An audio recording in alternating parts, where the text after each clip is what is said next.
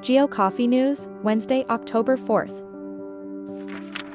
Advanced Navigation has opened a new high-tech robotics facility for autonomous systems based at UTS Tech Lab in Botany, New South Wales, Australia.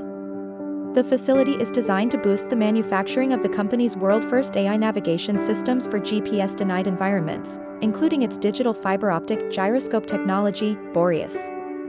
The new facility is aligned with the Australian government's ongoing commitment towards building a STEM workforce and aims to boost employment in robotics, manufacturing, photonics, mechatronics, mechanical engineering, and more. ESRI, the global leader in geographic information system technology, has announced a new massive open online course exploring the application of its software to address climate change impacts.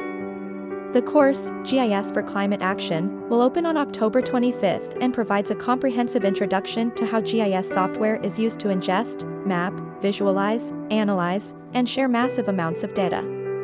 The course includes full access to ESRI software and includes discussions between ESRI technology experts on the front lines of helping organizations understand and address climate risks. Rokubun, a Spanish company that designs accurate and scalable navigation solutions based on GPS, has released a library solution for decoding and processing Galileo Open Service Navigation Message Authentication for embedded platforms.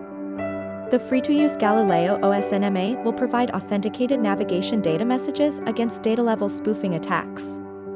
The cross-platform, small-footprint library has undergone extensive testing using official EUSPA test vectors, and all OSNMA algorithms have been validated in real conditions at the European Commission's Galileo testing facilities. Thanks for listening attentively, have a fantastic day.